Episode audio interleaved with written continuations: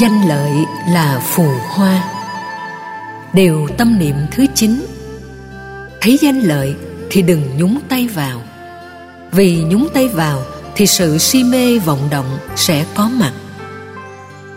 Là hành giả phật giáo, ta phải thực tập làm sao cho tâm thức mình giống như cái muỗng inox nằm trong chén nước mắm mà không để cho nước mắm thấm vào bên trong.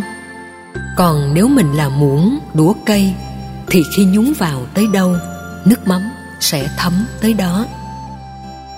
Dân gian có câu, muốn thử đàn ông thì thử bằng danh hoặc sắc.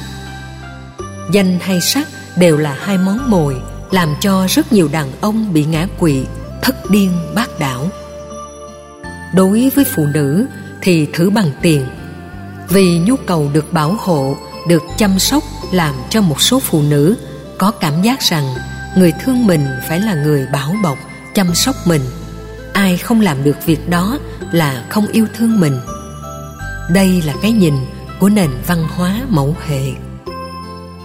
Hành giả phật giáo, dù là nam hay nữ, khi làm bất cứ việc gì, với tư cách nào đi nữa, ta thấy rất rõ là phải làm lợi ích cho tha nhân, chứ không vì danh lợi của bản thân ta cần tâm niệm theo lời phật dạy, mang lợi ích cho số đông, chứ không cho riêng ngài. Nếu chỉ cho riêng ngài ngài đâu cần phải đi tu. Làm vua có biết bao báu vật, tài sản, vợ đẹp con xinh, cung tần, mỹ nữ. Hưởng thụ suốt cuộc đời cũng không hết. Nhưng ngài đã từ bỏ tất cả để tìm con đường tâm linh, con đường giải thoát đó là vì tha nhân. Dĩ nhiên có con đường tâm linh cao siêu đó, nhưng vẫn có người không chịu hưởng. Họ nghĩ rằng nó không có giá trị, chối từ, vẫy tay chào với chân lý và tuệ giác. Do đó, ngài không cao vọng là phục vụ cho tất cả chúng sinh, mà chỉ cho những người có duyên mà thôi. Ta cũng lấy tiêu chí này cho công việc làm để từ đó không nảy sinh ý niệm của việc cạnh tranh, làm ăn, buôn bán.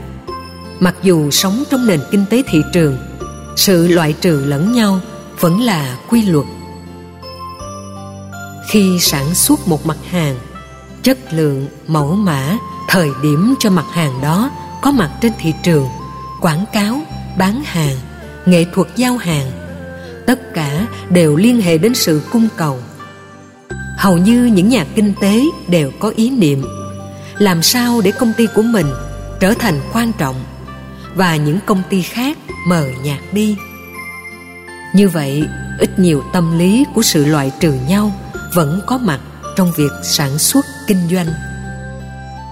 Ai biết khích lệ lòng ham muốn tiêu thụ của khách hàng nhiều chừng nào thì sản phẩm và mặt hàng của người đó được khẳng định nhiều chừng ấy như vậy, khi họ được khẳng định, thì đồng nghĩa là các mặt hàng khác bị thương tổn. Là phật tử trong cơ chế hiện nay, phải nghĩ rằng nếu có người cùng sản xuất những mặt hàng giống mình, thì ta đã bớt đi trách nhiệm và nghĩa vụ để cung ứng cho xã hội những nhu cầu đó. Như thế, ta sẽ không có tâm hơn thua, tranh chấp với ai cứ đầu tư cho sản phẩm thật tốt, thật bền, thật rẻ thì sẽ có được chỗ đứng trên thương trường. Thương hiệu của ta đã tạo được uy tín lớn, mà danh và lợi vẫn không dính đến mình. Giống như tuyết rơi, vào mùa đông nơi nào cũng có. Danh lợi cũng vậy, chỉ đụng một tí là không danh thì lợi, hoặc cả danh và lợi nơi nào có danh thì kèm theo lợi khi làm công tác phật sự, từ thiện hay trong công việc hàng ngày, ta cứ làm như một bổn phận, hoàn thành nhiệm vụ để đóng góp cho cuộc đời. Không nên nghĩ đến danh lợi, chính nó làm cho mình mờ mắt. Đôi lúc ta vượt qua rào cản đạo đức, căn bản và lương tri, trở thành những nạn nhân hành động sai lầm của bản thân điều tâm niệm tổ dạy ở đây là nhúng tay vào danh và lợi sẽ dẫn đến sự vọng động của tâm. Kết quả là si mê có mặt. Gần đây, chúng tôi có đọc một thống kê của nhà xã hội học hàn quốc phân tích về hiện tượng người việt nam trở thành nàng dâu đài loan và hàn quốc nhiều chưa từng có trong lịch sử mấy ngàn năm qua. Theo tác giả phần lớn các phụ nữ việt nam ở những vùng quê hẻo lánh, nghèo khó, thích đàn ông hàn quốc và đài loan. Bởi vì họ xem quá nhiều phim hàn quốc và đài loan chiếu trên truyền hình. Những người đàn ông trong phim là người mẫu mực, giàu có, đẹp trai, sang trọng, biết giúp đỡ mọi người như là một quân tử trong cuộc đời. Ngoài ra, do giới hạn về tri thức nhiều người khi đọc những mẫu quảng cáo về cơ hội làm dâu nước hàn và đài loan, họ liền đăng ký. Với một chút nhan sắc, họ đã được tuyển chọn. Nhưng khi đến nơi thì những anh chàng đẹp trai đâu không thấy, mà chỉ thấy một ông già gần chết, một người đang nằm liệt giường hoặc những người sáu căn không lành lặn. Và chuyện đã lỡ rồi. Nhiều người cứ nghĩ hy sinh đời mình để hiếu thảo cho cha mẹ và giúp đỡ những người anh em, bà con nghèo khó ở quê. Do đó phải giấu luôn. Vì lễ cưới thường tổ chức rất linh đình. Họ tộc hai bên ai cũng biết và cuối cùng phải ngậm bồ hòn làm ngọt bởi vì nghĩ đến danh lợi nhiều quá. Làm vợ của một người ngoại quốc thì vẫn sang trọng và quý phái hơn là làm vợ của một người việt nam. Nếu như không nghiên cứu kỹ mà chỉ nghe theo những công ty quảng cáo, thì cuối cùng ta trở thành nạn nhân của nhu cầu danh lợi và biến mình trở thành một khối đau. Do đó, khi làm việc gì, ta phải phân tích thật kỹ. Đừng để danh lợi khống chế, ám ảnh, thì việc làm của ta mới thật sự có ý nghĩa nhiều phật tử khi đọc câu tuyên bố của đức phật trong kinh viên giác, họ rất ngạc nhiên, lấy làm khó hiểu. Suốt 49 năm thuyết pháp, ta chưa từng nói một lời nào.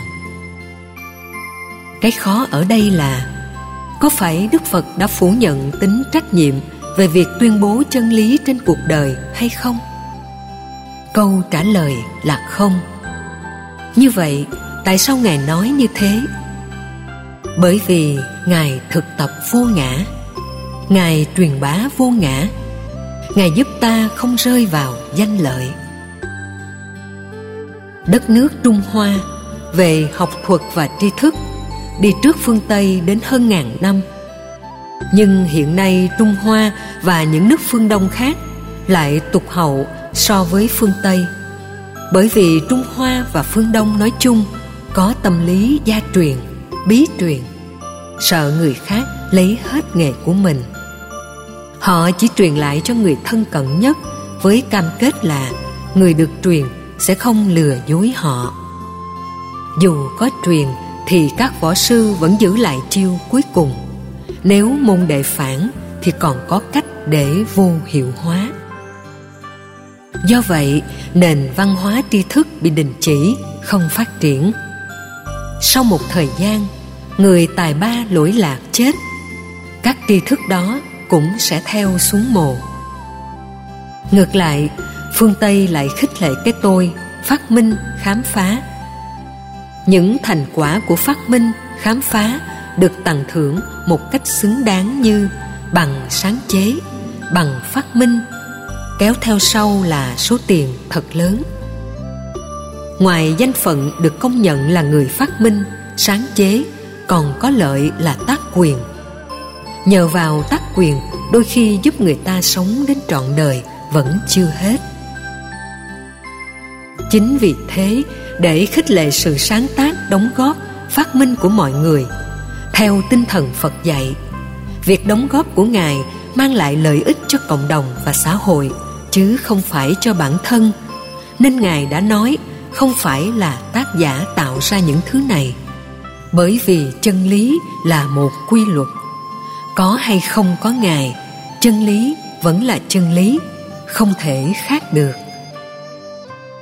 Đức phật đã đưa ra ẩn dụ, có một tòa lâu đài nằm trong rừng sâu nhiều năm, không có người khai thác, nên những cây cổ thụ và tầm gửi phủ kín từ phía ngoài ngài đã đi một cách có phương pháp, đến tòa lâu đài phát cỏ, tạo đường đi, và dẫn những người khác cùng đi đến tòa lâu đài. Ta nói ngài là chủ nhân của nó cũng được. Hay nói ngài là người thừa hưởng tất cả những báu vật trong gia tài đó cũng được.